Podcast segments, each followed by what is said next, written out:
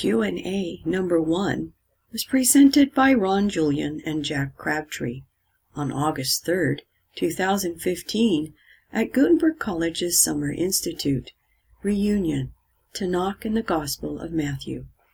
The copyright for this recording is held by Gutenberg College Inc. 2015. Gutenberg College is a nonprofit organization, and contributions may be made at www.gutenberg.edu. This material may be copied and distributed in whole for non-commercial and educational purposes, subject to the inclusion of this introduction. All other rights reserved. The following recording was made in a classroom setting, and technical difficulties resulted in some reduction in sound quality. I'm going to ask the first question. I would like Ron and or Jack to lay out. It seems like the similarities in their view are pretty clear and the differences are subtle. I would like one or both of you guys to lay out the similarities and differences in your two views. Could I say something about that? Mm-hmm. I heard you say three things. One of them was the how charitable you were to the other commentators. Perhaps that's true, although I would say it depends on who you're talking about. That is, some commentators that I have read seem to me to be, yeah, it's just I have to find a way to defend this being Jesus. There are other commentators that I have read who acknowledge that it might go the other way. They understand the difference between those. They will present, like someone like D.A. Carson is like this to me. He acknowledges the different sides. He can show why you might go one way or the other. And in the end, he goes towards it describing Jesus. But I respect the process. I don't think he's being, he's not trying to be tendentious. He's not trying to sell a particular thing. He just, that's where he landed. I think he's wrong, but okay. The second thing that you described was that the significance of the similarities, like of the birth of the child and the language of virgin and so forth. You said that there was a difference between the way we took that, but as I heard you talk about it, you talked about the heuristic sort of thing where the person might look at those similarities and use that as a way of, oh, look, there's a similarity in these ideas and I can bring that out. I don't think that's any different than what I'm saying. And then you acknowledge we might look at God as the author and say that God might actually intend us to see that he has built that pattern into things. And if you're willing to say those two things, then I don't think there's any difference between the way we're seeing it. And then the third one was whether Emmanuel, God is with us, and Yeshua, Yahweh saves, how much distance there is between those, whether those are similar things or different hmm. things. And it is true, I think they're saying essentially similar things, but I think I understand them a little differently than you do, particularly where Matthew says that God will save his people from their sins. I'm not really understanding that as being fundamentally talking about the atonement or the basis for sins or that kind of stuff, but I'm seeing that in the Old Testament sort of context in the same way that Emmanuel would have been understood. If you look like at the Isaiah situation, it's the sins of the people that have led to this situation where God, it looks like God's promises are not going to last. Okay. So I'm taking God will save them from their sins as being God is going to solve the problem of their sins so that his promises will okay. come true. So I see Emmanuel and Yeshua as having a similar kind of Old Testament sort of flavor to okay. it. So, and that's all that I noticed of mm-hmm. the things yeah. that you said where we disagreed. Yeah, we basically agree. yes. What date is it? Write this down. Hi, I have a question for Jack, and mm-hmm. uh, you'll probably come down pretty hard on me, but when I was listening to the different forms of interpretation, and I agree that we're supposed to love the Lord our God with all our heart, mind, soul, so it has to be rational. But wouldn't you say that there were different aspects of interpretation, the way they looked at the Bible then, than the way that we look at the Bible today? And I think that scripture would make sense to them, and if we understand those those uh, approaches to interpretation, they'd make sense to us. I'm sorry, which passage? You were talking about how some of the passages, if they were some of the uh, methods of interpretation, that they were spurious or specious. But if we look at them in the milieu of that day, it was how rabbis did interpret scripture And as we look back, we have a different approach. If we see that interpretation, it would make sense to us too. So, would, is that something you Yeah, no, I, I don't have any problem with that. There's a difference between rationality and rational style. Just because somebody has a different rational style doesn't make what they're doing irrational. It just means that it's a cultural phenomenon. I've learned to use my language in a particular way, to put my thoughts together in a particular way, to form my arguments in a particular structure, and so on. As long as they are operating as an intelligent human being with integrity, it doesn't matter how odd that might seem to be, it's still rational. What I have a problem with is when it's literally truly irrational, and then people defend it as saying, yeah, but it's inspired, or something like that. Yeah, as long as, and maybe we could have discussions about is this a rational method or not, and maybe we would or wouldn't agree on that. But I wouldn't, just because something is a different style doesn't automatically put it in the category of irrational in my mind.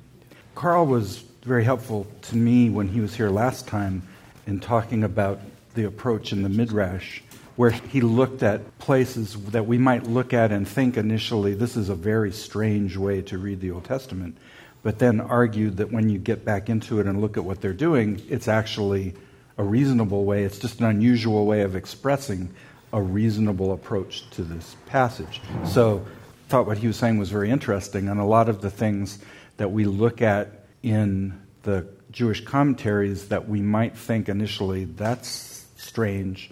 If we were to actually take them seriously and look at what they were doing, we could ultimately say, oh, I see what they're saying and agree with it. The book that Jack was talking about, he was looking at some of those approaches and he was rejecting them as being rational. He was looking at that and saying, we couldn't do that. That's not a reasonable way to approach the scriptures, but Matthew can do it because he's inspired. So he may have been wrong, I think, in both ways. That is, he may have been misunderstanding the nature of the approach that the rabbis were taking and rejecting it as being irrational when actually there was more to it than you might think. I don't know. I'd have to go back and look at what he was doing. But I would say, I'm kind of reiterating what Jack said. Some of the style of the rabbinic commentary may seem unusual to us, but we need to take it on its own terms to decide whether it's actually doing something that's legitimate or not. This author was saying the approach that Matthew is taking is not a rational way to proceed, but he's an apostle so we can get away with it. That's what we're saying. No, that's not true. If it really is irrational, then we can't accept it. But it may be that the approach of the Jewish teachers of the time is more rational than we're recognizing it without taking the time to look at them and give them credit. And I don't know much about, I don't know anything about the history of Jewish interpretation of the scriptures. But just thinking abstractly here for a second, I do know something about Christian interpretation of scripture. And it gets wild, crazy, and completely invalid. Well, I don't have any reason to think that I shouldn't be just as critical of the history of Jewish interpretation of Scripture as I am of the history of Christian interpretation of Scripture. Human beings being human beings, we do crazy things. And we do things that are invalid and, and illegitimate. So we have to evaluate them all as we go. Some of it is fine, some of it's probably not so fine. Related to that and to your comment, making stuff up, one of the things that I find difficult in the Old Testament is determining what kind of genre that I'm working with and how that genre works. Because, and I'll be talking about some historical narrative tomorrow, and it is sometimes hard to tell when you are interpreting it and when you are making stuff up because you're working from small clues in a genre that is not something that I am immersed in. It's something that I'm kind of picking up on and trying to piece together how this genre works. And I'm not sure what the rules are with respect to that genre. So it's hard to know when you're making stuff up and when it's a real phenomenon. I remember years ago when I first started looking at Jewish commentators, and Umberto Cassuto was the first one that I was introduced to. And he would make a big deal about a particular word choice in a narrative passage and the first time I saw that, I thought, this is ridiculous. He's making too much out of this one this particular word choice. And I have since come to the conclusion that each word needs to be paid attention to and needs to be accounted for. And so I have shifted in the way that I look at that Old Testament narrative. And it seems to me that across the board, we need to figure out, that's part of our job now, is to figure out what kind of genres are we looking at? What are the rules on which they operate, and therefore the rules by which we need to interpret them? And that's a big task.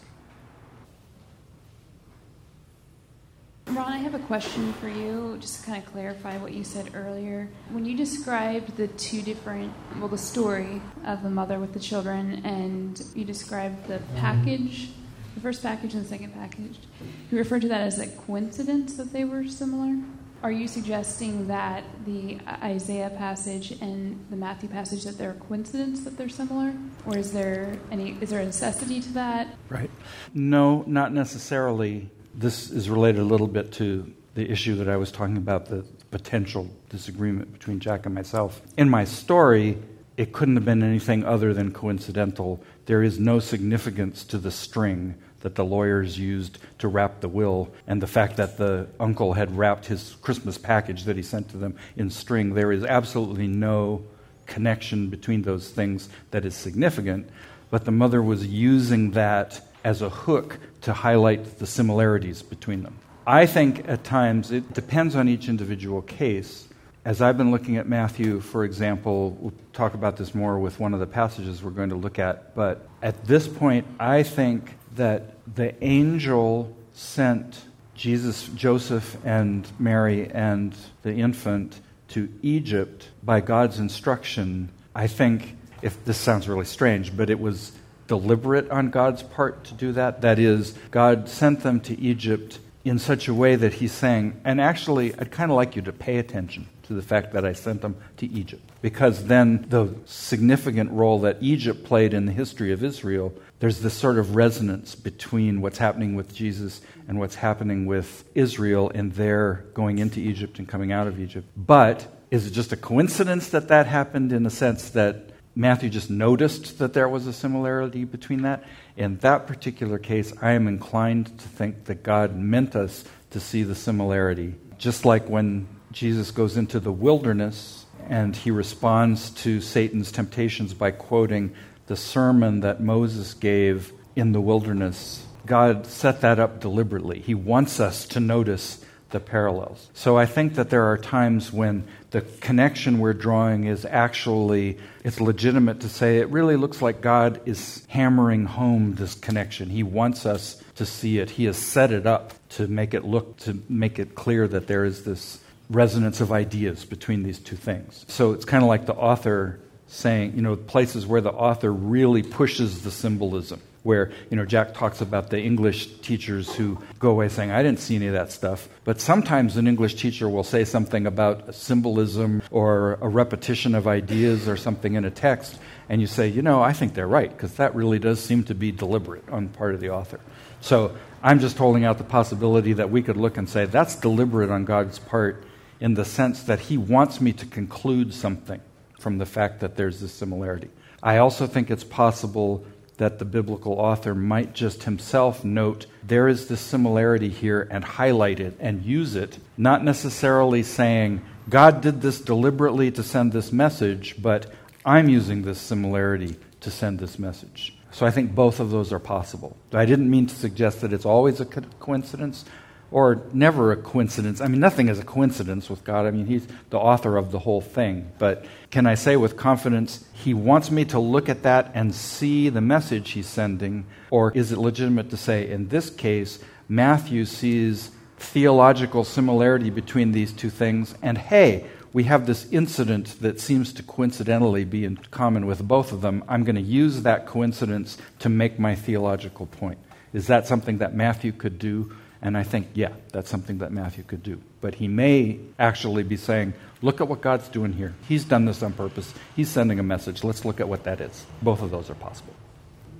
Let me hitchhike on that. Back to your question. When people talk about interpretive methods, I'm not sure they're always careful to distinguish. They're actually talking about all the different ways people use the scripture. And like Ron was just describing, if the biblical author is seeing a connection and making something of it, that's fine. But they're not saying, Thus saith the Lord, that here's what the scriptures teach, dig it. What they're saying is, I'm an apostle, dig it. I'm telling you that this is how it works. He's exploited the text without interpreting the text. Is that valid? Sure. It's valid, but we need to keep clear on where does the authority lie. Who am I trusting now, the scriptures or the apostle as an apostle? If an apostle wants to exploit the text, in Galatians, Paul makes up an allegory. He just makes it up. But he tells you he's making it up. So he's not interpreting the scripture there. He's making a point on his own authority as an apostle who understands the gospel, and he's using this particular device, rhetorical device, to do that. We discussed this a little bit. Our group was uh, David and Charlie's group, and so I, I, had asked at that time about how they discussed the Torah and the Tanakh and everything at that contemporaneous. Matthew was writing, and David had pointed out that they weren't really keeping track about how things were taught at that time. Am I characterizing that correctly? We don't have, we don't have written record. Okay, so kind of tagging on that to somewhat now that you guys spoke and you brought up chapter 9, for unto us a child is born. Is there any kind of writing or critiques or analysis that's been done to show that when Matthew was writing that, since there weren't chapters and verses, that he was also thinking, pulling that into the for unto us along with a virgin, the 714? Does that question make sense or have I really messed it up? So is he interpreting Isaiah 7 in the light of Isaiah 9? Is that what you're. Is he connecting them? Yeah, when Matthew's referring to that, is he thinking? Yes, because I don't know how the first century Christians, the apostles, because I not the Torah, the Tanakh, as far as how they studied it, but I know there were no verses and chapters. And so, would the book of Isaiah just have been something that he was so familiar with that that would have all been part of his thinking about? We know that this wonderful counselor child is going to be born, and he'll be the Prince of Peace and the eternal Father. Yeah, I would find it completely unthinkable that he wouldn't be familiar with that and that he wouldn't connect that with the Messiah. I don't know how he could possibly miss that on the one hand. On the other hand, does he make that so much a part of the same prophecy as Isaiah 7 that could we use as an argument for this must be talking about Jesus in Isaiah 7 because Isaiah 9 is? I don't think so. Okay. I think he would separate them. He would connect it, surely, but the question is how would he connect it? Yeah. And I'm thinking, and I think Jack is thinking, that he would connect it through the concept of Emmanuel, that God is with us. And that's not a small concept, it's a concept that starts with the fact that the Assyrians are not going to ultimately destroy the southern kingdom, but it ultimately culminates in the promises that the Messiah will come. So he's certainly seeing that. That all relates, we all talk very rightly about reading things in context, but one thing in a context and another thing in a context can be connected in a lot of different ways. The fact that he's talking about the child in 7 and a child in 9 it could be that it's the same child, but we can think of lots of different ways that he could be talking about one child here and another child here, and they might be different children, they might be related children. There's all kinds of different ways that it might happen. So it's not an automatic thing that they would be the same child just because they're in the same context. We have to look at the flow of thought. How does he put it together in the end? And we're saying that Matthew would have done that, that Matthew is a careful student of the Old Testament and would relate chapter 9 of Isaiah with chapter 7 in Isaiah in an intelligent way. So, for you guys, so why is Isaiah 7 10 through 16 just not found in the Pentateuch or the Haftorah? It's just left out. In the Pentateuch? Uh-huh. I'm not sure I understand oh, your question. Torah. It's the Torah portions and the half Torah, just the, the readings that go with it. But Isaiah 7 10 through 16 is not found in there. It just stops at 9 and picks up at 17. So, why is that? I, I, I, don't, I don't know. Okay, just ask. What are you thinking? I think that it's too close to the whole Yeshua Savior point of view.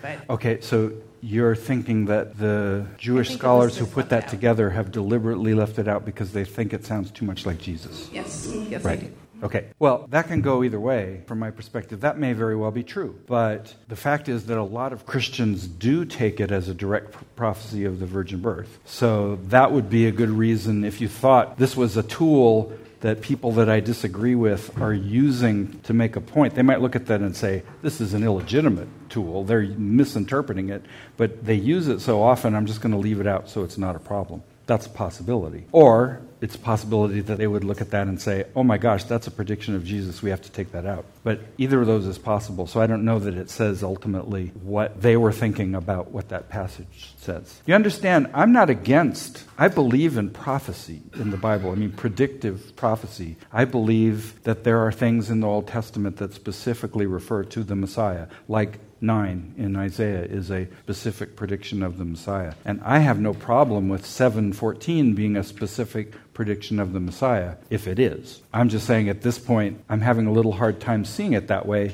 and I think that it's clear that Matthew sometimes does other things besides seeing things as predictions. So this seems like an example of that sort of thing to me. But if I could come to understand how it's a prophetic prediction of Jesus, I'd be first in line. I have nothing against that at all. The more the merrier. Take as many as I can get. So I just want to try to understand the scriptures on their own terms. And ultimately that's what it means to see the Bible as the authority is I need to let it tell me what it's doing. So that's what we're all here for is we're just trying to understand what is the Bible itself doing. So, if I'm looking at a passage and I can't figure it out interpretively, I don't know if this next sentence is going to make sense, but I think it's true, even though I can't quite exegete it. Maybe that's what I'm looking for. So, what is that? What am I doing there? Am I believing something that's true without really having a reason to believe it's true? Or am I, maybe in a larger sense, having a trust in the scriptures as a whole and saying, this is where I start, that they are articulating something that's true, and I just don't know how to interpret this passage to kind of get there. Yeah, on very simple terms, you can imagine there's somebody whose integrity and expertise in an area has been demonstrated to me time and time again, and I just have great confidence in what they have to say, especially when we're talking about a certain thing, and then they say something that I don't get. I just don't even know what they mean. It's not irrational for me to think. I don't say, okay, I'm going to withhold judgment on whether this person is worth listening to and likely knows what they're talking about and so forth because I don't understand the sentence. I say I have plenty of reason for uh, trusting this person and thinking they know what they're talking about. It's possible that this might be gibberish, but I think I'm going to withhold and wait until I can see whether I figure it out. But in the meantime, I still have confidence that the person knows what they're doing. So the reasons we have for having confidence in the Bible, this is something that Jack, when he talked about inerrancy, in our history, I've known Jack many, many, many, many, many, many, many years. And back when I first met Jack and he was teaching, he was arguing for the inerrancy of the Bible. And I was a little snot nosed new Christian who thought, oh, I'm much too sophisticated to believe in the inerrancy of the Bible. That's what ignorant, gullible people think. I was a Christian, but I hadn't got that spot. So I used to argue with Jack about one of many arguments that I have lost with Jack over the years. But he said back then, this was a very long time ago, that we don't believe in the inerrancy of the Bible because we have interpreted every bit of it and proved that every statement in it is true. In a way, you don't need an authority if I'm going to go and I'm going to prove that all this stuff is true, and then I go and look in my authority and say, yeah, it passes the test. I didn't even need the Bible because I just figured it all out. And I happen to agree that the Bible's right about this stuff. There comes a point at which I accept the authority of the Bible because there's a whole set of things that make sense to me that God exists and that God is like the God that I see reflected in the scriptures. And then I look at the scriptures, and like Jack said, Jesus seems to make statements that indicate a very high confidence in the truth of the scriptures. And so I put all that together and I say, I think it's very rational and reasonable for me to put my confidence in these scriptures. And I look at some things and I understand them and I say, you know, this just reinforces my confidence in the scriptures. And I look at other things and I say, I don't know what that is. I don't understand what this is. But I still have confidence in the scriptures because I have all these reasons for having that confidence.